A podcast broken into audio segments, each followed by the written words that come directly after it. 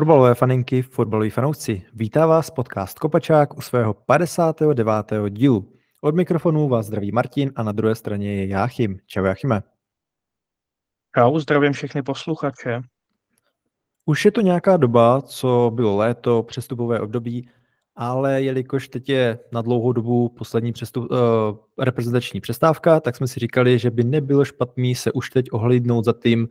který přestupy se podařily a v bonusové části, který se nepodařily. Takže já i Jáchym jsme si vytvořili seznam pěti hráčů a budeme vlastně tady se o tom bavit prostě nějaký přestupy, asi každý to možná vnímáme jinak. Já například uh, jsem nějak vynechal hráče, co šli třeba zadarmo, nebo co na hostování, a případně hráče, co byli loni už v tom klubu, ale to si jenom stvrdil se přestup, tak jsem tady vytvořil prostě nějakou svou jinou pětku. Jaký jsi měl problém s tím to vytvořit? Nebo měl jsi tak něco takového, případně máš tam hráče zadarmo? Hráče zadarmo tady mám, ale jinak jsem to dělal docela podobně jako ty. To znamená, že pokud šel někdo jako čistě na hostování a nezahrnuje to hostování třeba povinnou obci, tak jsem ho tam neřadil. Stejně tak jsem to dělal s hráčema, který v tom klubu třeba byli na hostování už minulou sezónu a pak se v létě jenom stvrdil ten přestup. To znamená, že tím, že jsem vlastně vyřadil některé tyhle ty hráče, tak to potom bylo trošku jednodušší, ale i tak jsem s tím problém měl a zvažoval jsem právě některé ty kritéria jako cena nebo možnost nějakého dalšího prodeje a podobně. A asi proto jsem tam zařadil některé ty hráče zadarmo, takže aspoň tady máme nějaký předpoklad, že ty naše seznamy se budou nějakým způsobem lišit. Jo, já tady mám jednoho hráče zadarmo uvedenýho, že ho právě tady nezmíním kvůli tomu, že šel zadarmo, tak jsem zvědavý, jestli mě do něj trefíš. A když trošku předběhnu, my pak v bonusové části se budeme bavit o těch nepovedených přestupech, zatím teda nepovedených, tak eh, když to takhle jenom předem zhodnotíš, tak co se ti tvořilo hůř? Asi se mi tvořily trošku hůř ty poveden. Tam jsem měl jako víc kandidátů. U těch nepovedených jsem měl tak nějak trošku problém někoho, když to jako řeknu, odsoudit takhle brzo, protože pořád u některých těch přestupů, který proběhly třeba až na konci toho termínu, tak to jsou nějaký necelý ještě tři měsíce v tom klubu, takže u některých hráčů je takový těžký už nad nima vyníst třeba Oratel, že je to nepovedený přestup, takže tam jsem hodně jako zvažoval, jestli opravdu to už teď označit za nepovedený přestup, případně jestli na to ještě brzo. Jo, já jsem měl právě problém asi z úplně stejného hlediska, protože, nebo jako mně se tvořil ten seznam nepovedených přestupů hůř kvůli tomu, že jsem si právě říkal, jestli ten hráč uh, jako se ještě může rozehrát, jo, nebo zdat prostě do toho promluvil zranění, nějaká špatná forma týmu, takže tohle se mi tvořilo trošku hůř. A ještě dneska jsem to měnil, už jsem to měl připravený dřív, ale ještě dneska právě jsem si říkal, že udělám změnu, ale o tom až pak v naší bonusové části pro ty z vás, kteří nás odbírají na Hero Hero. Jenom připomenu herohero.co lomeno kopacák. Pokud tam ještě nejste, budeme rádi, když se na to podíváte a podpoříte naši tvorbu. Tak uh, hurá na to. Zkusme začít. Uh, ještě možná takový tip. Kolik si myslíš, že budeme mít hráčů stejně? Já typu dva. Já typnu tři. Jo, já jsem původně jaký si říkal tři, ale pak mě napadlo, že jak to máš někoho zdarmo, když možná uvidíme. Tady ve výsledku mě skoro každý si, u každého si říkám, že by se tam mohl mít. Tak zkus vykopnout s tím hráčem, u kterého si myslíš, že ho tam máme určitě oba dva. Tak určitě bych řekl, že tam máme oba dva hráče, který ho nebudeme řešit poprvé a to je Jude Bellingham. No, mám ho tady, protože jako taky jsem zvažoval, jestli ho se vám dávat vůbec, protože mi přijde, že už jsme ho pak řešili hodněkrát. Na druhou stranu, když ho člověk do takového seznamu, tak zase se nabízí určitý nějaký jiný témata, který kolem něj lze řešit. Když si vemu ten přestup, tak on stál tuším 103 milionů eur, což jako je relativně dost na druhou stranu jsou i dražší přestupy a myslím si, že řada z těch přestupů, které byly dražší, tak nebyly ani zdaleka takhle poveden. Bellinghamovi je teprve 20 let, což do toho samozřejmě promlouvá. A jako když přestupoval, tak jsem si říkal, jo, to jako dává docela smysl, je to jeden z nejlepších vůbec asi možných hráčů, který může Real koupit na druhou stranu se řešilo, a myslím, že i u nás v podcastu, jestli Real nemá hráčů do středu zálohy až moc. Každopádně tyhle ty obavy se docela rychle rozplynuly, protože Ancelotti našel Bellinghamovi v týmu takovou roli, která mu náramně sedí a zároveň dokázal ten tým poskládat, takže ty hráče je schopen využít téměř všechny. O to, jak rychle se Bellingham stal extrémně klíčovým hráčem pro ten tým, to je až neuvěřitelné, protože je to pořád 20-letý kluk, který mu bude 21, tuším až na konci června 2024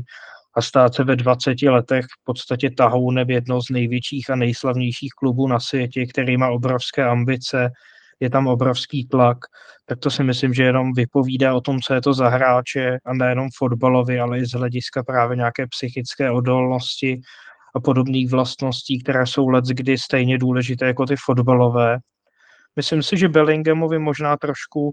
i pomohlo vlastně to, že v Reálu je řada zraněných hráčů a on měl možnost vystoupit eh,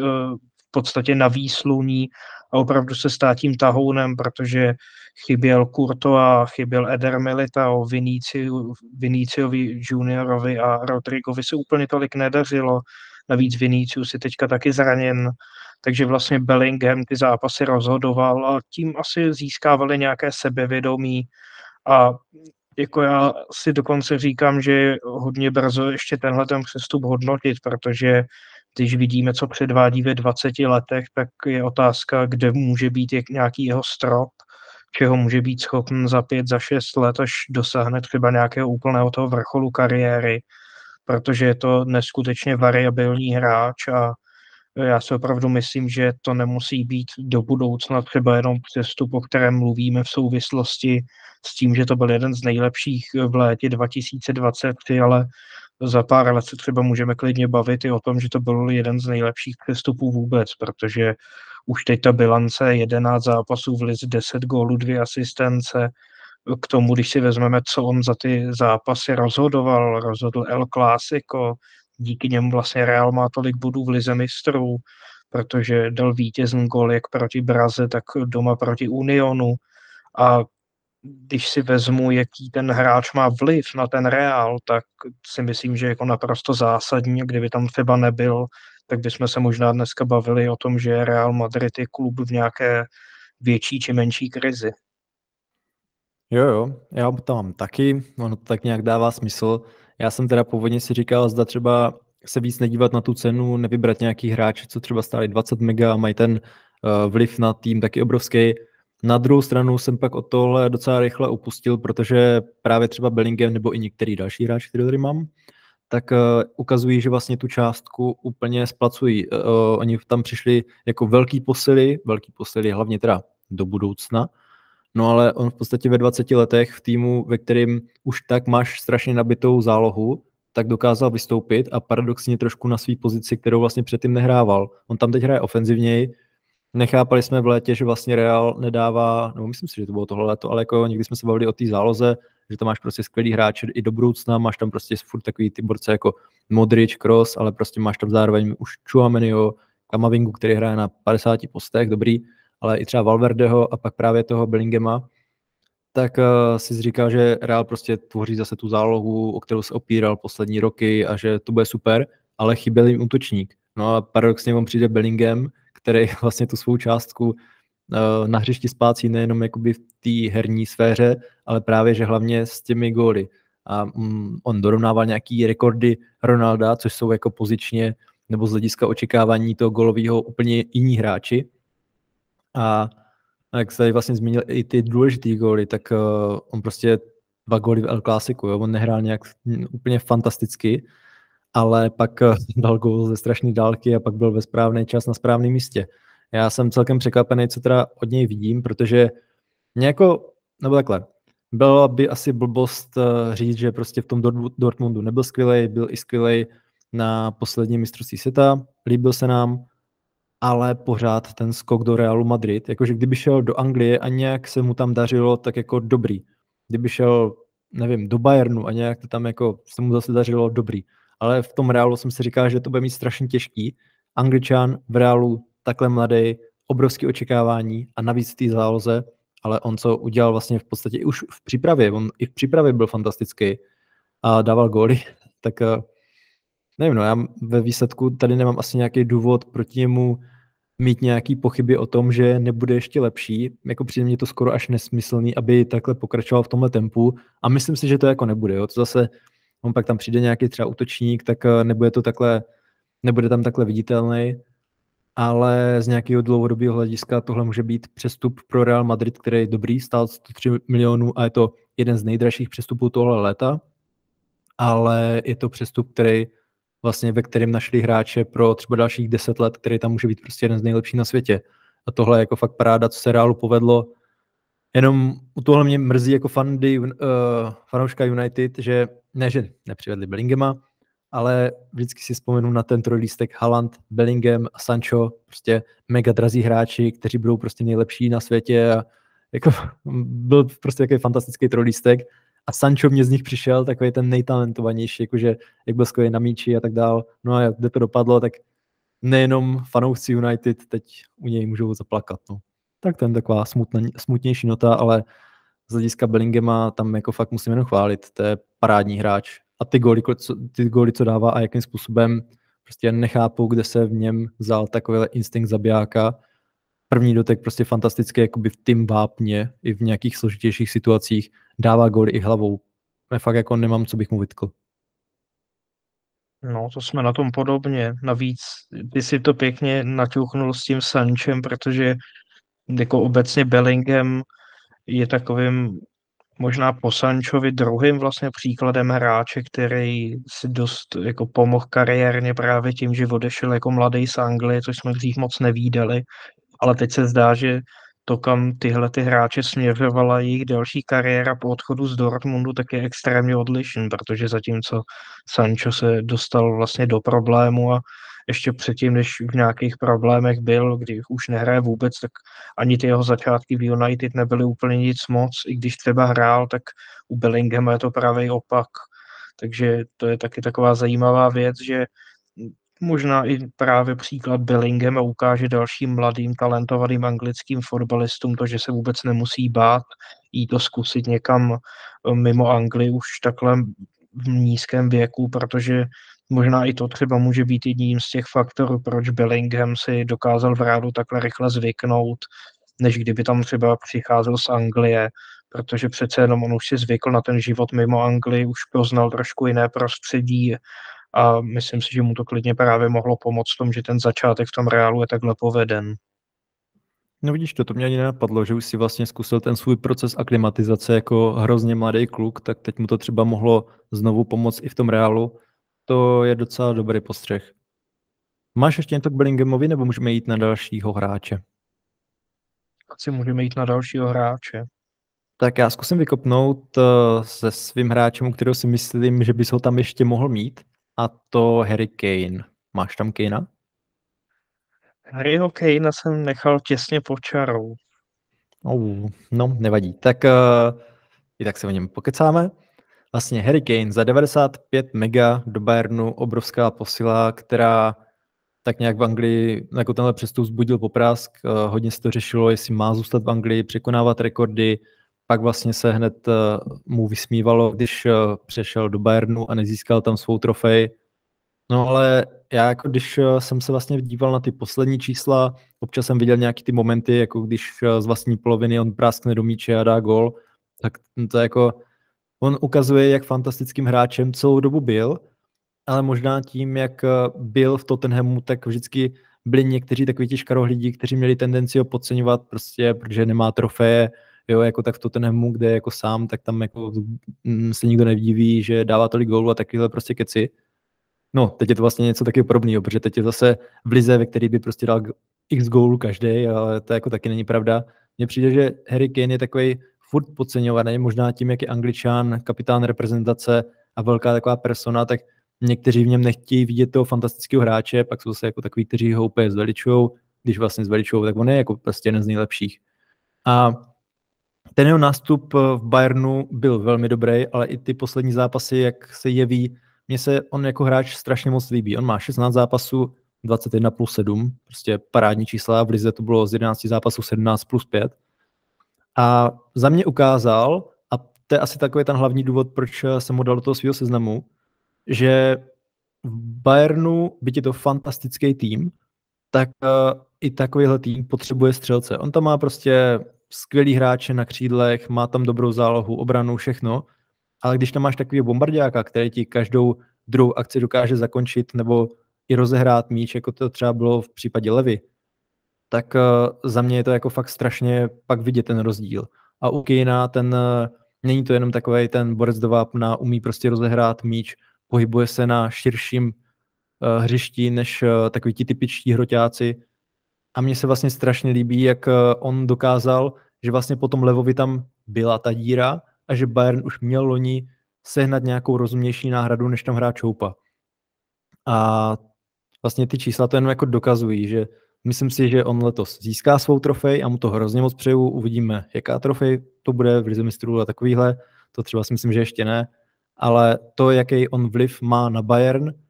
a s jakým očekáváním on tam šel, tak za mě to jako úplně splnil. Jo, že tolik gólů, kolik dal, paráda a zase prostě u něj bych jenom chvál ten jeho vstup do Bayernu. A navíc u něj jsem ještě pochyboval, že dokáže tohle předvádět tak rychle mimo Tottenham, anebo celkově mimo Premier League. On je fakt dobrý hráč, ale víme, jak občas měl takový ty srpnový Harry Kane, že prostě nedával góly, že se chvíli rozjížděl, nebo že když tam byl nějaký jiný systém, tak prostě chvíli to trvalo. Ale tady si prostě zvykl na tým úplně okamžitě a za mě, za mě to je jeden z pěti nejlepších přestupů léta. Já si myslím, že nebýt toho, že jsem tam dal, dávali ty hráče zadarmo, tak bych ho tam asi měl taky, protože já s tím, to, co ty si vlastně říkal, tak souhlasím. On opravdu i mě docela překvapil, já jsem se taky myslel, že mu ta aklimatizace bude trvat trošku díl, protože on vlastně podstatě celou kariéru nikdy jinde než v Tottenhamu moc nehrál, natož vlastně mimo Anglii, ale opravdu se v tom Bayernu chytil až extrémně rychle čísla má parádní, na tom hřišti opravdu znát, ale eh, u mě nakonec tady v tomhle seznamu skončil těsně pod čarou právě z toho důvodu, že eh, jak ty už si naznačil tu částku 95 milionů eur a k tomu přece jenom je mu už 30 let, takže i proto jsem ho nakonec posunul trošku níž. Každopádně Eh, já si myslím, že u toho, jak eh, na ten jeho přestup se bude nahlížet v budoucnu, tak bude asi hlavně právě záležet na tom, jestli získá tu trofej nebo ne. Jako taky jsem přesvědčený o tom, že nějakou získá určitě,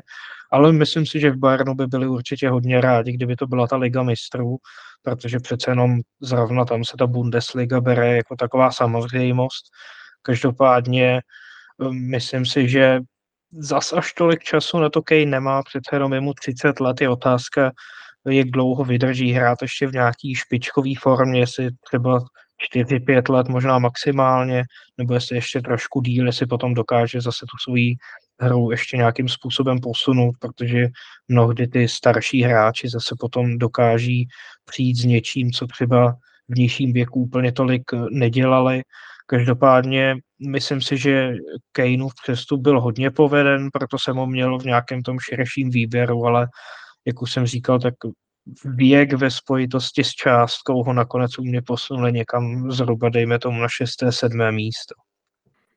Jo, tomu celkem rozumím, protože tuhle myšlenku jsem měl taky, že jsem si říkal, dobrý, 95 mega, daří se mu, to je paráda, ale prostě už je mu 30 let. Na druhou stranu jsem si říkal, Bayern loni scházel takový golový útočník, prostě někdo potom Levandovským. A Kane, byť jako stál fakt hodně peněz, tak uh, na něj navázal úplně fantastickým způsobem. Za mě to je jedna z nejlepších možných náhrad, kterou oni mohli přivést a stál hodně peněz, dobrý, ale pokud tam bude další čtyři roky, což on zatím nevypadá, že by měl nějak jít výkonnostně dolů, naopak mě prostě přijde čím dál vyzrálejší, tak uh, jako ve výsledku s tím problém nemám, jo? že si říkám, že tým jako Bayern potřeboval takového hráče, sehnal ho, okamžitě má výkony, tak uh, jsem s tím ve výsledku v pohodě. Ale chápu to, že prostě 30 let, tolik peněz za něj dát, jako taky jsem přemýšlel, no.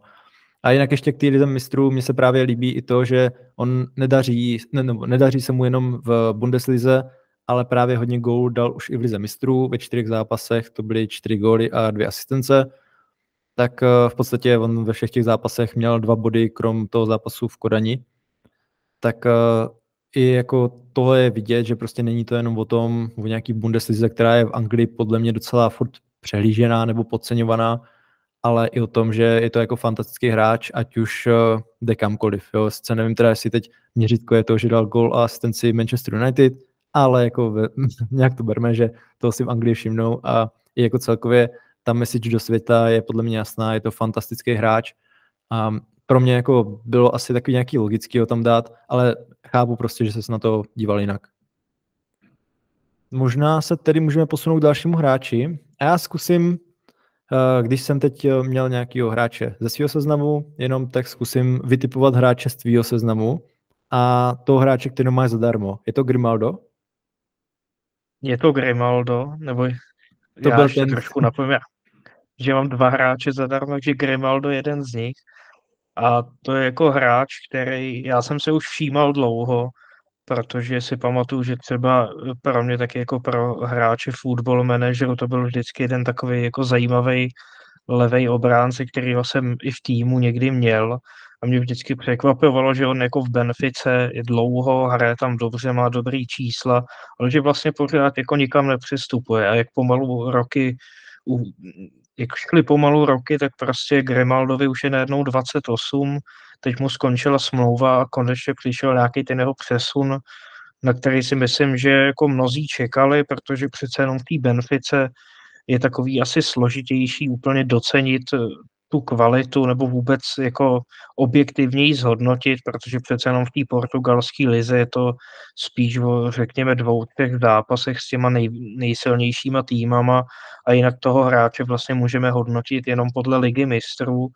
Navíc Benfica v té lize mistrů prostě není úplně ten top klub a ačkoliv má třeba občas lepší, občas horší roky, tak vždycky to hodně záleží na tom, jaká je zlo, zrovna stavba toho kádru a on tam byl, zažil jako spoustu různých etap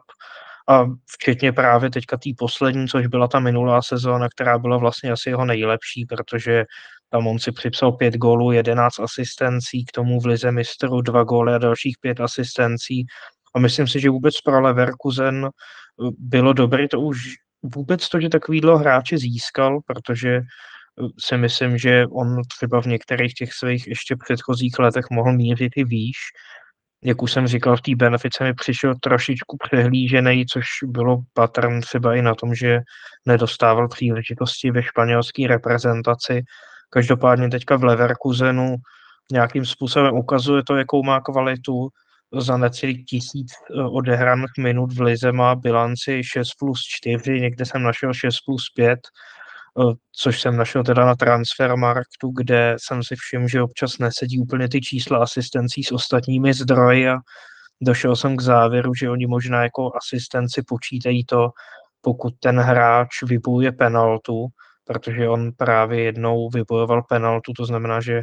mu to počítají jako tu pátou asistenci. Každopádně dát z jeho pozice tolik gólů, to, to mi přijde jako skoro až neuvěřitelné, asi neudržitelné, protože to samozřejmě úplně s XG nesedí. Navíc přidal další dva góly v Evropské lize a myslím si, že to je hodně zajímavý hráč. Ostatně v Benfice byl na jeho centrech založená třeba minulá skvělá sezóna Gonzala Ramose. Navíc Grimaldo je vynikající exekutor volných přímých kopů. Myslím si, že spousta fanoušků viděla ten zápas, kdy hrál Bayern s Leverkusenem a právě Grimaldo tam vyrovnával na 1-1 Eh, z toho přímého kopu, pak dal tuším ještě i jeden další gol, což má samozřejmě taky vliv na XG. A i ty góly, které on dává, jsou pro tým důležité, protože dal třeba vítězný gol ve Wolfsburgu, dal dva góly při vítězství 3-2 v Hoffenheimu a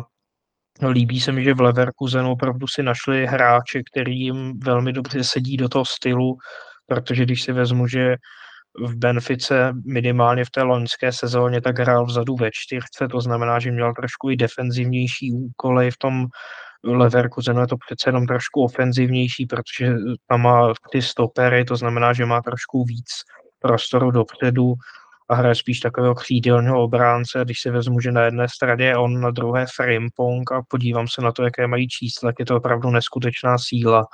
Když si vezmu, že tady přivedli 28-letého hráče, který v Benfici dělal kapitána, má na začátku sezony takováhle čísla a k tomu všemu byl zadarmo, tak mi to přijde opravdu jako v podstatě jackpot. Navíc právě tím, že dělal toho kapitána, tak tam tomu relativně mladému týmu, kde je spousta přece jenom pořád mladších hráčů, jako Wirtz, Boniface, ale třeba i Hložek nebo ten Framepong, tak on je tam takový jeden z těch zkušenějších, který už to má docela dost za sebou, ale zároveň si myslím, že je pořád ve věku, že klidně může ještě ty čtyři sezóny minimálně hrát na opravdu nějaké solidní úrovni. Já si nemyslím úplně, že udrží tahle ta skvělá čísla, ale rozhodně jako pro Leverkusen na tenhle ten post velmi dobré pokrytí na několik let dopředu a ty přímé kopy to je jenom takový bonus, protože známe hráče, kteří je umí kopat, každý z nich má třeba jednou za čas hluché období, kdy mu to tam nepadá, ale vždycky je to prostě dobré takové plus, když tam nějakého takového hráče ten tým má, který to opravdu umí kopnout, protože je to, nechci říct úplně gol zadarmo, ale v podstatě to tak svým způsobem je, protože je to vlastně gol z volného přímého kopu, kterých mi přijde, že poslední dobou padá možná trošku méně, než padalo za dob hráčů, jako byli Beckham, Juninho nebo Roberto Carlos. No, to asi padá. Uh, já kdybych tam dával hráče zadarmo, což jako hm, to je prostě nějaký moje rozhodnutí a nevím, proč jsem to ani tak už udělal. Jo, protože jsem si říkal, že to bych moc jakoby hodnotil přes tu cenu a že jsem spíš chtěl prostě vyloženě ty výkony na základě toho, ty přestupové částky, jo, že prostě třeba ten Bellingham jo, přišel za 100 mega, tak jakože naplnil obrovské očekávání a tyhle ty věci. Ale Grimalda jsem tady měl zmíněný právě, že si minimálně tu zmínku zasloužil a on je fantastický. Já vlastně nechápu, nebo mně se líbilo, jak jsi zmínil, že se dostal do Leverkusenu a já jsem si právě říkal, jako, že když nějaký hráč zazáří v Benfice, ve Sportingu nebo v Portu, tak eh, je to jako někdo, o koho se zajímají ty vyhlasné kluby, jsou schopní za ně dávat obrovské částky. A já nevím, jestli třeba pomohlo to, že měl nějakou vizi, mm, nebo líbilo se mu, jak se dělá ten fotbal teď v Leverkusenu, třeba znáš Abio Alonza, nevím, ale třeba když jsem se koukal na ty týmy, co měli o něj nějaký reálný zájem, tak eh, zase dle Transfermarktu to byly třeba Leeds, nebo před rokem to mohl být Arsenal, Manchester City, jo, což je zase takový nepoměr, jako Leeds vůči Manchester City,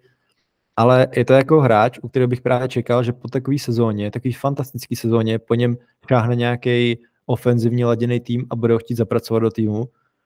Já jenom v létě jsem nečekal, že bude se mu až takhle dařit, i když zase kdo by to možná čekal,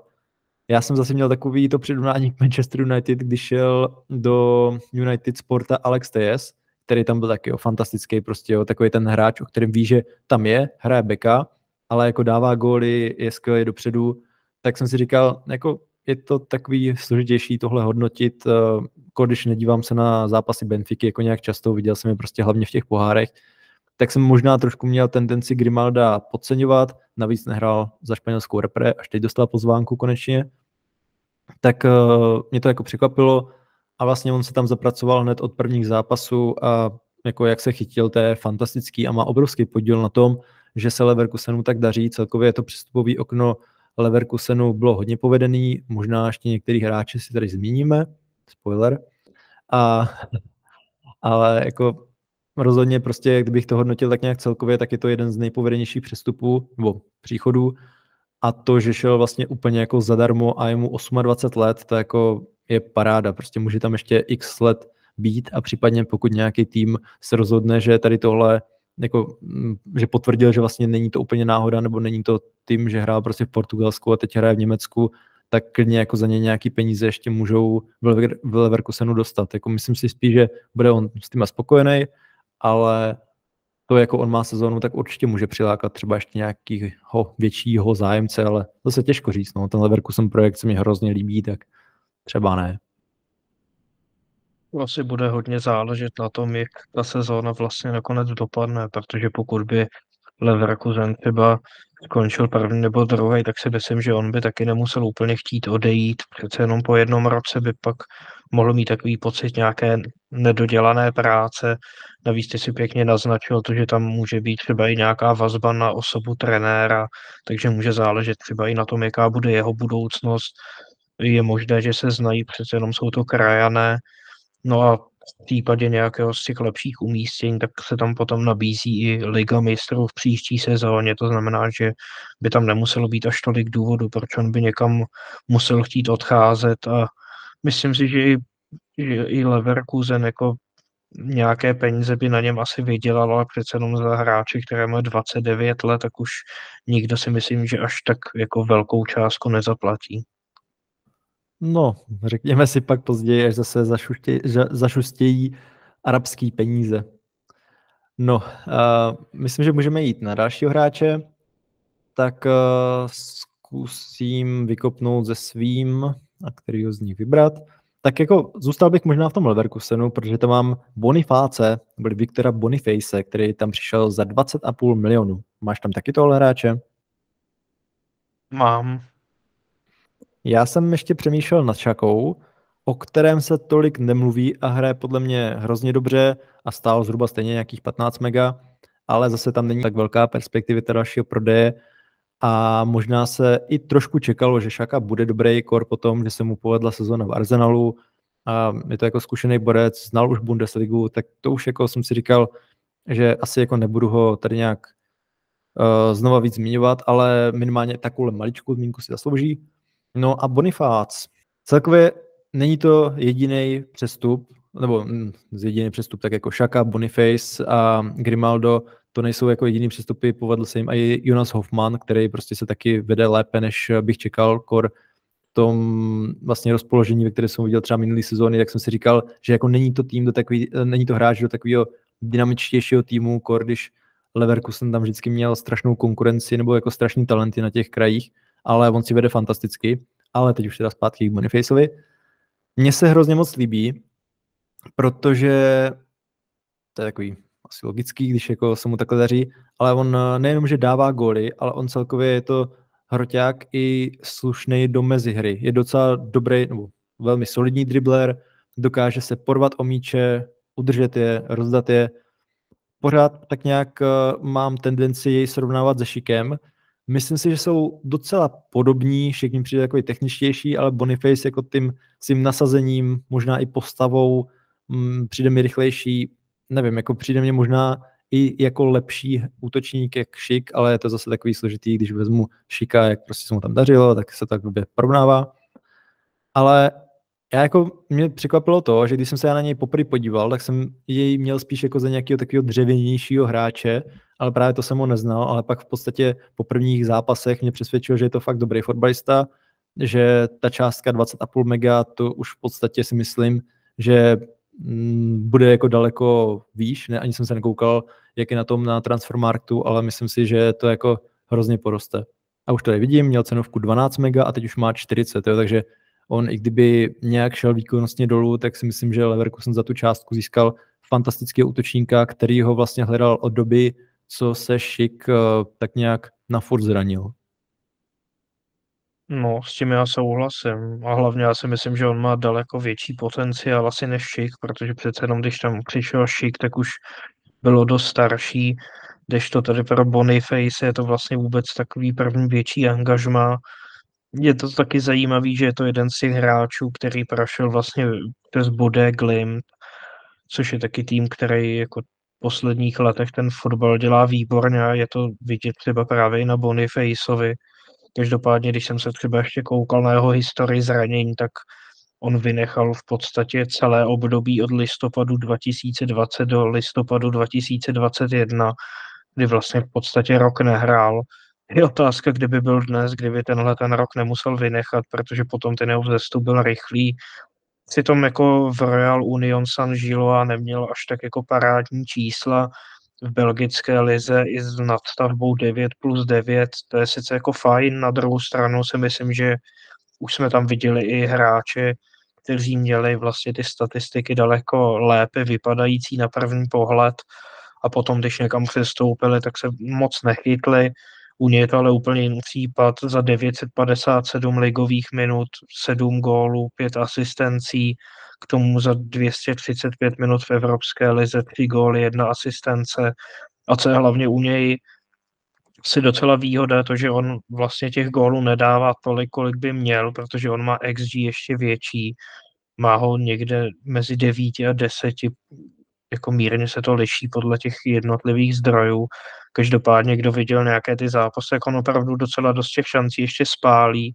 ale tak je mu pořád 22 let, je je to jeho první sezóna v jedné z těch úplně top lig, to znamená, že se ještě má co učit a hlavně si myslím, že u něj je obrovská výhoda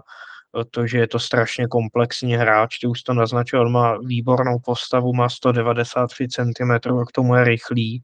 a zároveň to ale není takový hráč, který by byl jenom nějaký rychlík a bořič bez nějakých jako technických kvalit, ale on umí prostě hrát i fotbal a když se tyhle ty, ty parametry sejdou, tak si myslím, že je tam potom u těch hráčů obrovský potenciál pro nějaký růst. A zaujalo mě taky, že on třeba zatím nedával tolik gólů proti těm úplně nejsilnějším soupeřům, protože nedal gól proti Lipsku, Bayernu, Wolfsburgu, Freiburgu ani Hoffenheimu, ale zároveň v těchto těch pěti zápasech na čtyři góly nahrál. To znamená, že na první pohled to může vypadat, že on nedal gól, ale v těch zápasech prostě nějaký ten vliv měl a alespoň si tam připsal ty asistence. Navíc je vidět, že je to taky hráč, který je řekněme, takový variabilní z pohledu zakončení, protože z těch ligových gólů dal jeden gól hlavou, dva dal levou nohou, čtyři dal pravou nohou, takže opravdu u něj je hrozně velká taková ta všestranost. Je možná taky ještě brzo ho hodnotit teď, protože přece jenom poveden start do angažmá měli mnozí hráči. Důležité, jestli to dokáže nějak dlouhodobě udržet, ale vzhledem k tomu, co jsem tady teď říkal, tak já vlastně asi nevidím moc důvod, proč by se mu to nemělo povést. A zatímco to je u toho Grimalda si spíš myslím, že tam už není nějaký prostor pro nějaký větší růst do budoucna, tak u Boniface si myslím, že tam je ten prostor jako obrovský a pokud on se bude nadále zlepšovat v souladu s těmi svými atributy a dispozicemi, kterými disponuje, tak si myslím, že on může mít ten strop hodně vysoko a je to další z celé řady nigerijských útočníků dnešní doby a opravdu jsem zvědavý na to, jak bude třeba někdy za pět, za šest let vypadat sestava Nigérie, pokud ji budou chtít všechny nějak zapojit do hry. Jo no, to jsou fantastický jména, co oni tam mají. Mně se líbilo, jak jsi vlastně naplno, nebo úplně přímo řekl, že vidíš Bonifaceovi větší potenciál jak v Šikovi, protože to ve výsledku asi taky vidím, jenom tam tak nějak ve mně vítězí furt taková ta uh, touha, že se Šik vrátí a že zase naváže na to, jak to bylo dobrý a tak. Ale jako jo, když je tady od tohle svého patronství uh, nějak odstoupím, tak uh, Boniface se mě jako hrozně líbí. Je to kompletní hráč a komplexní. To jako jsou dvě věci, které podle mě, nebo kompletní, jako ty jsi dobře ještě naznačil, že je tam prostor se zlepšovat. Jo, dobrý, on už je teď velmi dobrý hráč a i v těch velkých zápasech třeba dokáže aspoň teda přihrát uh, na gol, anebo jako jasný, ho tam všímají taky víc obránci a tyhle ty věci, ale za mě už jakoby teď, jak, je, jak na tom je, tak si vlastně tak se jeví strašně vyspěle. Určitě je tam ještě posun se zlepšovat, ty jsi to vlastně v podstatě všechno naznačil. Hlavně docela dobrý je poukázat právě na ty čísla, které měl v minulosti, protože on fakt jako neměl nějaký obrovský čísla. On loní v belgické lize 7 plus 7 ve 31 zápasech, to jako není nic, u čeho by si řekl, ty vole, jako tenhle hráč má být jeden z nejlepších, nebo jeden uh, nebo tahoun jednoho z nejlepších týmů v, uh, v Bundeslize. Chápeš, že tam jde, dobrý, jo, za tu částku, krása, ale že takhle se chytne a že bude se jevit takhle až dobře. Tak já vlastně nesledu belgickou ligu, zajímal by mě, jaký byl problém třeba, že nedával tolik gólů loni, ale letos, jak působí, tak uh, tam vidíš hráče, který je vyspělej a který může být ještě lepší, pokud zapracuje na nějakých věcech, které můžou přijít právě s věkem. Má 22 let, nebo teď mu bude před Vánoci, má takový pěkný datum 23. 12. 2000 se narodil, tak mu bude 23 let, má pořád strašný prostor získávat zkušenosti, učit se, pracovat na tom zakončení a v tomhle Leverkusenu si myslím, že z něj může být hráč, který, když vydrží, tak třeba za dva roky může být nevím, 80 milionový, 100 milionový, prostě může očekat nějaký obrovský přestup. Konkrétně tady na transfermarktu je spojovaný s Realem Madrid, ale tam se jako taky s nima spojuje kdokoliv, eh, kdo teď nějak střílí góly a mohl by být v budoucnu potenciálně dobrý útočník pro Real Madrid Core, když se tam ještě zmiňuje Alonso a tyhle ty věci. Takže Boniface jsem na něj hodně zvědavý, kam se ještě posune. Jako kombinace Boniface Bellingham, to by bylo docela hodně zajímavý, si myslím. No, to asi jo. A máme tam asi prostor jít na dalšího hráče. Hádám, že Šaku tam nemáš. Nemám. Nevadí. Tak uh, zkus teď vykopnout uh, s někým ty zas. Já se trošku vrátím ještě k Harry Kaneovi a tím pádem k jeho původnímu klubu, to znamená k Tottenhamu, protože já tady mám Jamesa Madisona. Mám ho tady vlastně hned z několika důvodů. Za prvý ho tady mám proto, že mi přijde, že nestál až tolik peněz. Ta cena byla někde kolem 46 milionů eur, tuším, což bude mu za pár dní, tuším, že ve čtvrtek mu bude 27 let, takže on je teďka v takovém tom ideálním věku, ale je to angličan a víme, kolik často tihle hráči stojí. A vlastně to, že Tottenham získal, řekněme takhle, kvalitního hráče, který už měl dobrá čísla v těch předchozích eh, letech v Leicesteru, takže ho získal za takovouhle docela solidní částku, tak to si myslím, že je velmi dobrý přestup. Samozřejmě potom, jak se tam přestup bude hodnotit, tak záleželo na tom, co bude Madison předvádět na hřišti a tam si myslím, že eh, toho předvádí hodně, protože pro Tottenham je to strašně důležitý hráč. On opravdu patří k nejlepším, co se týče různých těch metrik, které se týkají tvořivosti, vytváření šancí a podobných statistik. V Lize si připsal bilanci 3 plus 5 a já si myslím, že kde možná byla úplně nejvíce vidět ta jeho důležitost pro Tottenham, tak to bylo v tom posledním zápase na hřišti Wolverhamptonu, kde by přišlo, že opravdu hodně chybil a Tottenham na mě jednou působil takovým jalovějším dojmem, Samozřejmě i tohle to bude důležité, jestli Madison vydrží zdraví nebo ne. Teď kvůli zranění kotníku bude nějakou dobu chybět. E, je otázka, jestli třeba ten náročný styl, který Ange Postegoglu prosazuje, jestli to Madisonovi nebude právě negativně ovlivňovat zdraví, protože přece jenom tihleti techničtější hráči nebo tvořivější hráči ve středu zále často bývají na ta zranění takový náchylnější ale myslím si, že už prostě na začátku té sezóny byl Madison takovým strojicem toho, proč se to tenemu takhle dařilo. Těch hráčů tam bylo víc, já jsem taky přemýšlel, jestli jsem nedat třeba Golmana Vikária, ten na to má taky obrovskou zásluhu. Ostatně jsme to tady řešili někdy 14 dní zpátky s Danem, ale eh, myslím si, že právě tenhle ten přestup se hodně povedl. Za mě asi lépe, než jsem čekal. Já jsem nečekal, že se Medisonovi bude až takhle dařit a musím si jako říct, že jsem tím vlastně docela překvapen, protože obecně, když si vezmeme, že co všechno se tam dělo, přišel nový trenér, který má nějaký svůj herní styl, odešel hráč, na kterém ten klub vlastně do značné míry herně stál, přišel jiný hráč, který ho měl alespoň v určitých aspektech, to znamená v nějaké té tvořivosti nahradit. A že si to vlastně všechno takhle rychle sedlo, tak to si myslím, že pro Tottenham hodně pozitivní a já si klidně jako nebojím říct, že zase, jako jsme to tady říkali u některých těch jiných hráčů, tak úplně si nemyslím, že by měl James Madison někam v nejbližší době přestupovat, spíš si myslím, že to může být hráč, který tam teďka dalších několik následujících sezon může tuhle tu úlohu plnit i nadále a může Tottenhamu pomoct v tom, aby se třeba dočkal nějaké té trofeje.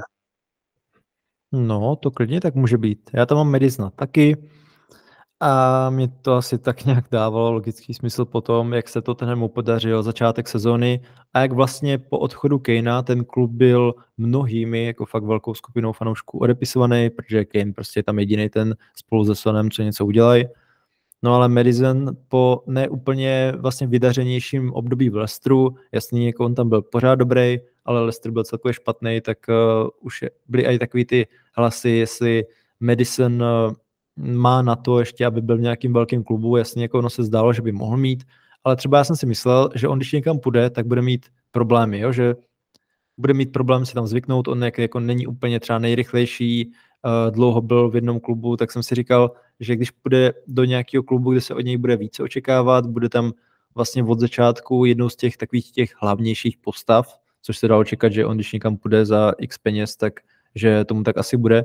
takže bude mít problém, ale v Tottenhamu, který pro něj byl vlastně minulý roky úplně nevhodným týmem, nebo fakt nedokážu si úplně představit, jak by tam byl právě třeba s tím Kanem, třeba by to nějak jako fungovalo, to jako neříkám, ale spíš si to nemůžu představit. No a on po odchodu Kejna tam vlastně šel do role nějaký ty klíčovější postavy a celkově si myslím, že i tím jeho příchodem se Tottenham stal týmem, který má vlastně potenciál v blízké době jako už to vidíme teď, ale prostě beru, že to může být nějaký počáteční lauf, eh, že se, že se všechno sedlo a že to nějak funguje, ale myslím si, že Tottenham má šanci se stát víc komplexnějším týmem a méně závislým na nějakých uh, velkých individualitách, jako právě Son, Kane. Madison, nečekal jsem, že bude mít takovýhle, um, takovýhle i čísla. Ono jako nejde jenom o to, že dal nějaký góly, dal nějaký asistence, ale celkově, i když jsem se díval na hodnocení nějaký na Scored, tak eh, on je pátým nejlépe hodnoceným hráčem v lize. Víc má jenom Haaland, Rodri, Saka a Doku, což jako trojice z Manchesteru City, to se jako dá pochopit asi, plus Saka taky. Ale on jako fakt na tom hřišti působí velmi dobře a mně se vlastně líbí, jak on ty věci tam dělá v tom klubu strašně jednoduše. Mně přijde, že si s nima hned ze všema sedl, že se sehrál a když vidíš, jak eh, v podstatě ti sám Ulejny vlastně je schopen něco vymyslet, nachází tam ty hráče, mně jako se líbí, jak on působí jako někdo, kdo prostě ten fotbal mm, dělá strašně jako jednoduchý, jo? já jako neumím to úplně takhle popsat, ale prostě mě nesedělo minulý roky, že on by přišel do nějakého týmu, kde to nebude znát a že by se mohl hned takhle chytit. Čekal jsem trápení, čekal jsem prostě, že spadne do nějakého průměru, ale on od, od začátku ukazuje, jak je dobrý fotbalista a že měl pořád nějaký mezery, které byly způsobeny tím, že hrál v klubu, který neměl potenciál na to být poslední roky jedním z těch úplně nejlepších. No, já si myslím, že ale on vlastně už tom Lestru ty poslední roky, tak jasně Lestru se nedařilo, ale on vlastně i tam měl celou dobu solidní čísla, ačkoliv třeba ta jeho výkonnost už nebyla taková, ale i to je vlastně, ty jsi to vlastně řekl dobře, že to je taky svým způsobem docela obdivuhodný, jak on rychle dokázal přepnout trápí, nějaký jako trápící se nálady z trápícího se týmu, který vlastně svým způsobem překvapivě sestoupil do nějakého úplně jiného módu, kdy najednou hraje za tým, který byl ještě před pár týdny na čele Premier League a že to taky ukazuje nějakým způsobem i to, že ten hráč je schopen se takhle aklimatizovat, což mě právě vlastně taky docela překvapilo. Mm, jo, jako on určitě měl čísla i v minulých sezónách, uh, loni 10 plus 9, což jako na tým, co pak se stoupili úplně fantastický, předtím 12 plus 8. Jenom mně spíš přišlo, že on už je tam takový uh, vyčpilejší, že on dává góly, nějak se do těch, do těch šancí dostane, ale neviděl jsem tam ten potenciál, jako jsem třeba viděl rok a půl dozadu, dejme tomu, že to jsem si říkal právě, zda to nebylo tím, že už jenom jede na nějaký takový ten volnoběh, že jo, on ty góly sice dá, ale herně nemá moc jakoby, co nabídnout těm větším týmům. Jako, že možná je to blbost, když prostě uh, víme, že on na ten Leicester měl obrovský vliv, i herně tam byl fantastický, jenom já jsem právě nečekal to, že by pak v týmu kde se bude očekávat víc, jak jsem říkal, tak eh, že by tam hned se takhle uchytil. Ale jako dobrý postřeh vlastně, že on ty čísla už měl loni a spíš jako si myslím, že tohle bylo daný nějakým mým přesvědčením, že možná není až tak fantastický hráč, jak bych čekal, ale asi to bylo daný dost tím Lestrem. Jo? Já si myslím, že celkově na některých hráče v tomhle směru možná se dívám jinak kvůli tomu, že vlastně se od nich očekává nebo tak nějak se očekává, že když tam mají takovýhle fantastického hráče a nedaří se jim, takže možná ten hráč hraje jenom nad nějakou svou eh, na nějaký ty svoje čísla, že prostě má 10 plus 9, jo, to je krásný, ale reálně prostě nemá šanci v jiném týmu jako na tohle dosáhnout. Ale ukázalo se, že v tomhle jsem se pletl a zrovna u Medizona jsem se pletl rád, protože si myslím, že takový ten jeho potenciál, jak ukazuje teď, tak uh, já jako doufám, že bude dostávat víc šanci i v reprezentaci, byť to má teď jako těžký skrz eh, tu konkurenci a třeba i právě kvůli Bellinghamovi, ale je to jako hrozně ve výsledku zajímavý hráč. A jako jak, to, jak se takhle sám teď poslouchám, tak ve výsledku si říkám, že určitě je to někdo, koho jsem minulou sezónu vnímal daleko hůř, než jsem asi měl a možná i kvůli tomu jsem měl nějaký ty uh, myšlenky okolo jeho přestupu do Tottenhamu hodně zkreslený a třeba nevěřil jsem tomu. Jo, mně přišlo, že u hodně těch eh, anglických panditů a těchto těch uh, byl zmiňovaný jako takový ten potenciální flop, že prostě se v Tottenhamu ne, neuchytí, možná taky jsem to tak bral, ale to, že se mu tam povedlo, tak ve výsledku jsem fakt za to rád. No, no je to asi taková přirozená lidská tendence, že obzvlášť tyhle ty hráči, kteří hrají na těchto těch postech, tak potom v těch trápících se klubech i přesto, že oni třeba nemají na tom úplně takovou vinu, tak nějak podvědomě, že to právě vnímáme, takže na to mají nějaký podíl, že se nedaří celkově tomu klubu. Myslím si, že on není asi prvním ani posledním takovýmhle příkladem, kterého nějakým způsobem jako brzdí v té jeho pověsti právě to, že je v týmu, kterému se úplně nedaří. Tak, tak. Jinak uh, o Vikáriovi jsem taky přemýšlel, protože to je zase přestup, o který jsem nic moc nečekal, byť jako byl docela drahý na to, jaký to byl předtím Golman podle mě, tak uh, tu cenu taky splatil a měl, mám ho tady někde pod čarou, ale pak jsem si taky říkal, že nechci úplně dávat uh, dva hráče z jednoho klubu, takže to už jako jsem ho hned vlastně vyřadil, ale jako taky povedený přestup. Jinak, když takhle se teda dívám, tak mám tam Bellingema, Boniface a Medicina, stejně jako ty. Uh, ty tam máš ještě Grimalda, já tam mám Kejna, takže každý z nás tam má ještě jedno jméno. Tak uh, zkus začít ty, protože já si myslím, že do tohle se mě netrefíš a rád bych si tohle hráče nechal nakonec. Já tady mám toho druhého hráče zadarmo, jak už jsem předtím naznačoval a právě jsem se tady docela složitě rozhodoval, protože tohle to byl vlastně ten poslední hráč, u kterého jsem se rozhodoval, jestli ho jsem dát nebo ne. A je to Markus Tyram. Eh, je to, jak už jsem tady řekl, další hráč, který nový klub posílil po vypršení smlouvy v tom předchozím. Je to vlastně takový docela zvláštní fotbalista, protože to není úplně, většinou tedy hra na pozici útočníka, ale není to úplně typický hroťák, je to něco jako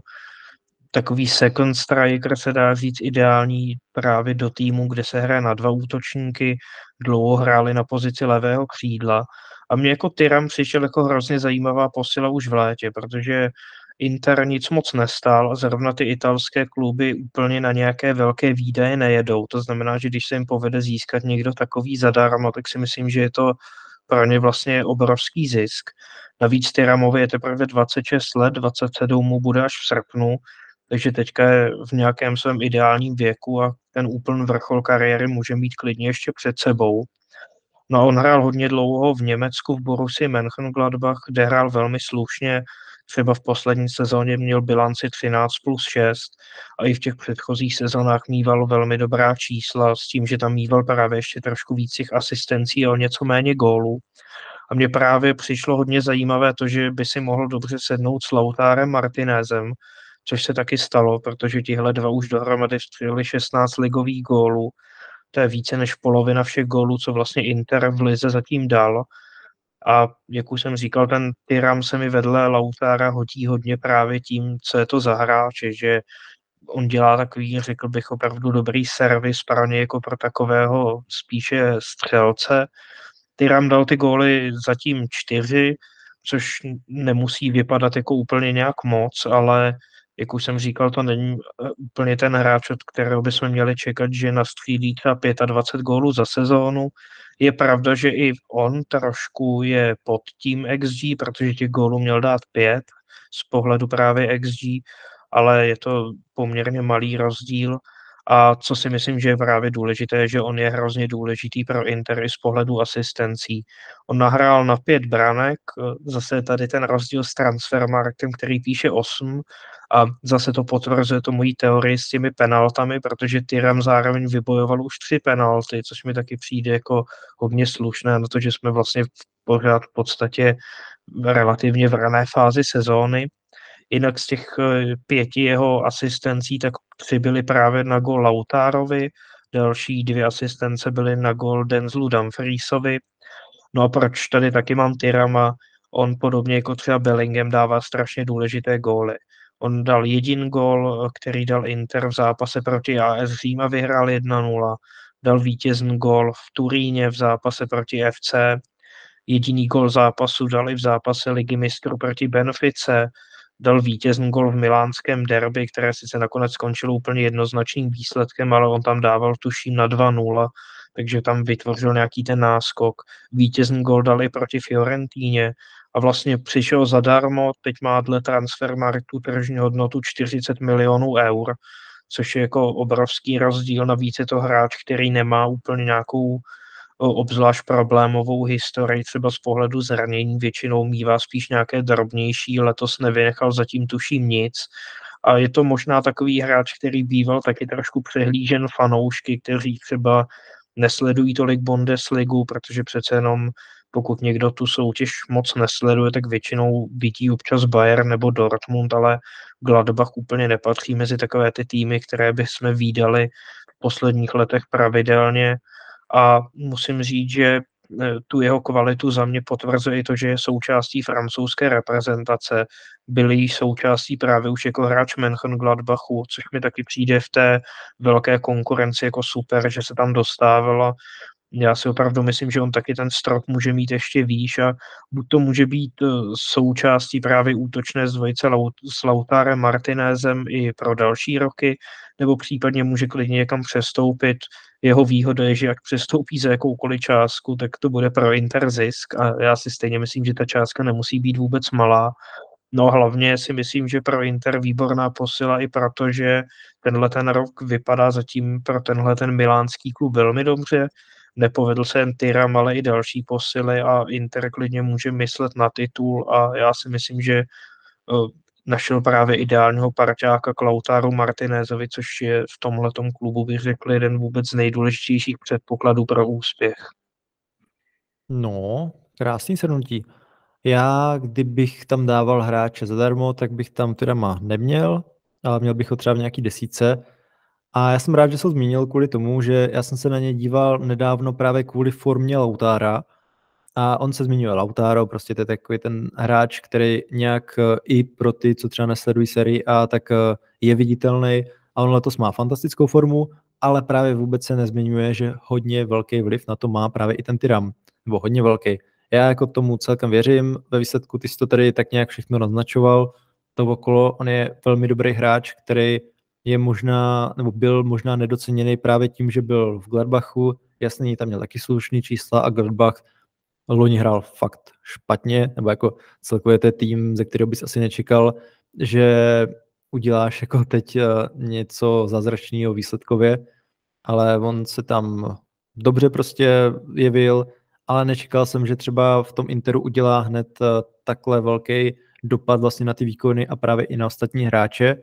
Jo, on šel zadarmo, měl už tehdy, myslím, nějakou cenu 40 nebo 30 milionů, ale právě jsem si říkal, že on si bude chvíli zvykat, bude tam jako takový ten ideální hráč, třeba i za Lautára Martineze, když eh, nebude moc hrát, a nečekal jsem, že bude vlastně od začátku hrát základ a právě tomu Lautárovi takhle herně moc pomůže. Já jako se přiznám, že jsem ho neměl až tak nasledovaný, abych právě mohl říct, že eh, se v Interu hned prosadí, ale to, jak se tam vlastně prosadil, tak bylo pro mě velmi příjemným překvapením. A je právě trošku škoda, že není tak zmiňovaný u těch eh, současných výkonů Interu, který jsou velmi dobrý. A myslím si, že zase Inter prostě má teď tým, který může něco dobrýho uhrát. A právě i díky té dvojci Lautaro Martinez a Marcus Thuram. Já myslím, že on se narodil v Parmě, když tam právě jeho otec hrál v Itálii, takže on má možná k té Itálii nějaký pouto, který mu umožnil se tam s nás, s nás prosadit. No, to je dobrý postřeh, to tady vlastně svítí, no, Parma, to mě nenapadlo. Jo, jo, no. Tak třeba jo, třeba jo, třeba tam objevil nějaký svoje kořeny a sedí mu to tam. Jestli nemáš nic dalšího k mluvit, tak já jdu s posledním hráčem a to je, a to jsem tak nějak tušil, že ho tady nebudeš mít, Artem Dovbik, který šel do Žirony za 7,75 mega. Tak uh, máš ho tam někde aspoň v nějakým tou širším seznamu? Mám ho v širším seznamu. Jo, takže trošku víš. On, eh, když uh, vlastně jsme tady zmiňovali ty hráče jako Boniface, Kane, tak Dovbik je oproti ním tak trošku, dalo by se říct, ten typ toho dřeváka. Jako není to prostě ten, no, jako nechci být vůči němu takhle kritický, ale on prostě není hráč, co by měl nějak rozdávat míče, většinou to byl právě ten borec do toho vápna, který tam má dostat míč, má nějak zakončit, je docela vysoký, tak uh, i hlavou, ale on vlastně přišel do týmu, který někoho takového potřeboval pro tu svou ofenzivní fázi. Já jsem tady Žironu vlastně zmiňoval před sezónou. Pro ty z vás, který máte nás předplacený, tak v rámci fotbalových zpráv vlastně Žironu zmiňuji pořád. Uh, oni hrajou fantastický fotbal, útočný, dostávají občas nějaký góly zbytečný, ale prostě ten Dovbik tam má svou roli a to, že přišel za 7,75 mega, tak uh, za mě vlastně ten tým pomohl posunout. Jako není to jenom o něm, asi bych tam našel určitě zajímavější hráče, za mě třeba větší potenciál má Herrera nebo hlavně Savio, který tam vlastně hostuje Stroa a loni byl na stování v PSV, kde hrál spíš New Yorku, ale to je asi jedno. Ale právě jsem si říkal, jakože oni koupili hráče za rozumnou částku, to je zase možná takový složitý hodnotit, protože jak ve Španělsku nejsou peníze, jak eh, prostě ty dražší přestupy tam moc nejsou, tak oni jako na Žironu to byl velký přestup, ale už jako teď se jim v podstatě vyplatil, má už větší hodnotu a jako za mě on do toho týmu perfektně padl. A když jsem se jako koukal na nějaký ty zápasy, nebo jsem viděl ty sestři, tak mně přijde, že možná některé čísla, hlavně v těch asistencích, on má vlastně 7 plus 5 v lize v 13 zápasech,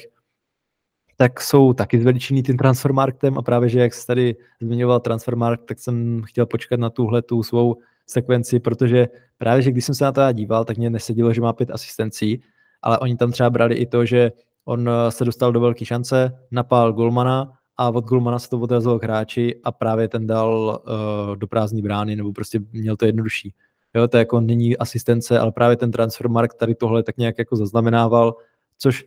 teoreticky on jako si na tom připsal velkou zásluhu, ale jako tak, jak se nějak berou asistence všude možně, tak by to prostě asistence nebyla tak uh, za mě, když uh, nebudu nějak už moc dlouhý, tak uh, za mě do takového týmu, který chce hrát ofenzivně, odvážně, tak i někdo takový, kdo není nějaký mega fantastický na míči, byť jako dokáže taky nahrát prostě nebo připravit gol, tak i tím, jak on maká, je soubojově dobrý a celkem i rychlej, mně přijde, tak má vlastně až takový vliv, že ten tým prostě může posunout nad svůj potenciál. Jo, jako je blbost tady prostě říkat, že jsme Žironu čekali na prvním místě, byť jsem právě před, před sezónou říkal, že by to mohl být jeden z těch týmů, který by mohli překopit tuhle sezónu, tak jsem prostě čekal, já nevím, pátý místo nebo něco takového. A ne to, že teď budou první. Jo. Třeba jim to nevydrží, spíš asi teda jako ne, ale za mě Dovbik byl jedna z těch posil, který tam pomohli udělat právě tady tohle, že z týmu, který nejenom hodně dává, ale i dostává, tak je tým, který je takový kompaktnější a uh, jako fakt eh, mě to přijde jako jedna z těch nejlepších nebo nejlépe zhodnocených posil i s vzhledem do budoucna, ale nemyslím si, že on má nějak, eh, na nějaký obrovský přestup, i když bude mít super čísla, tak on tím, jak třeba není až tak technický, tak si myslím, že v nějakým lepším týmu by nebyl až tak použitelný. Jako druhý útočník, dobrý, nebo nějaký backup za někoho, ale myslím si, že teď je mu dobře docela tam, kde je. No, s tím se dá si souhlasit. Mě vždycky přišel jako takový tank trochu. Já jsem se poprvé všimnul vlastně na Euro, to už je teďka více jak dva roky, kdy on vlastně tuším, že jako střídající hráč tak dával v poslední minutě prodloužení gol za Ukrajinu proti Švédsku a poslal tak do čtvrtfinále ale potom jsem ho nějak víc sledoval teďka v létě, protože jako fanoušek Slávě, tak Dovbik byl klíčovým hráčem Dnipra, dával tam těch gólů strašně moc, ale je samozřejmě otázka, do jaký míry je to vypovídající, protože ta kvalita ukrajinské ligy šla samozřejmě vlivem toho, co se tam děje dolů, ale i tak to byl asi jako největší strašák před tím dvojzápasem, který měla Slávě s tím klubem hrát. A on právě těsně předtím přestoupil právě do Žirony, takže jsem si říkal, že se jako budu ho nějak sledovat tam, ale jako nečekal jsem rozhodně, že se mu bude dařit až takhle dobře, protože je to přece jenom docela velký skok z takového klubu, který ani není úplně tím top ukrajinským klubem do španělské ligy, ale on to zvládnul velmi dobře. Možná mu pomohlo i to, že tam má Krajana Cigánkova, ale jako je pravda, že pro Žironu je to velmi zajímavá posila. Tady si zase myslím, že pro ně výhoda, že on takhle dlouho byl v tom Dnipru, protože tak tyhle ty kluby si asi úplně jako nevybírají, eh, že by jako chtěli nějaký přestřelený částky, nebo že by čekali, že jim někdo zaplatí tolik, jako zaplatí třeba Chelsea za Mudrika. Naopak si myslím, že pro ně jakákoliv takováhle částka, za kterou dokážou hráče jako je on prodat, je jako extrémně důležitá, takže to si myslím, že tady dobrá práce od Girony, že si ho dokázala najít i v tomhle klubu a asi dokázala jednat rychle, protože ono taky není úplně jednoduchý ty hráče přivádět z klubů, který čekají nějaký kvalifikační zápasy v evropských pohárech, jako třeba právě to Dnipro. Mnohdy ty kluby chtějí počkat, než ty kvalifikace skončí a podobně. A Žironě se ho povedlo koupit hned, což si taky myslím, že pomohlo. Jo, to rozhodně. Já jsem právě čekal, že on půjde až po tom souboji ze Sláví, ale nakonec, jestli nějaký tlak ze strany hráče, nevím, ale prostě přestoupil a ve výsledku on uh, může být rád, že to dopadlo takhle, protože se mu daří a ta aklimatizace v podstatě byla jako okamžitá. A možná i ten Cigánkov mu pomohl, nevím. Jinak uh, já to vlastně zmiňuji vážně pořád, hlavně teda v té naší No vlastně, když to tak eh, vezmu, tak o Žironě se tady moc nebavíme, takže hlavně v té naší bonusové části na Hero Hero, tak pořád lidi nějak tak zvu na Žironu, která je zábavná, tak eh, pokud vy si ještě nesledujete, nebo neříkám, že ho máte sledovat nějak často, ale pokud prostě se občas chcete podívat na španělský fotbal, zkuste se podívat na Žironu, oni hodně gólů dávají, hodně gólů dostávají, často je to takový, že třeba dostanou první gól nebo klidně i prohrávají 0-2, pak to nakonec stejně dají. Oni mají velmi zajímavý hráči i na střelce a je to vážně jeden z těch nejzábavnějších pro mě týmů teď napříč Evropou, jako někdy se sice stane, že prostě vychytáte blbý zápas, jako třeba ze Celtou Vigo, která to zavře, ale ve většině těch jiných zápasů je to fakt docela zábavný a ta kvalita těch hráčů, která tam je, tak eh, je viditelná a myslím si, že už třeba po, po další sezóně může některý z nich čekat nějaký přestup. Byť třeba ne přímo z té Žirony, jak jsem říkal, u toho Sávia, který má obrovský potenciál, ale prostě bude to takový ten hráč, který se v té Žironě vykopal. No a pokud uh, tahle informace pro vás není nová a přeplácíte nás, tak teď půjdeme do naší bonusové části. S vámi ostatními se pro dnešek loučíme. Budeme rádi, jak jsem říkal, když se na to naše Hero Hero podíváte. Není to jenom o fotbalovém zpravodajství nebo o bonus, bonusové části podcastu, máme tam i různé soutěže a prostě máme x plánů, který se snažíme furt nějak eh, tak eh, posouvat a mm, když nás podpoříte, bude nám to rychleji, lépe a budeme to dělat pro více lidí, takže s větší radostí. Jáchyme, díky moc za tvůj seznam a gratuluju, že jsi vlastně typl víc hráčů než já, že se, že se shodneme. No, to byla taková náhoda, ale já jsem řekl totiž tři jenom protože ty jsi řekl dva, bych netypoval to stejně, jak bych taky asi řekl dva, ale já taky děkuju samozřejmě.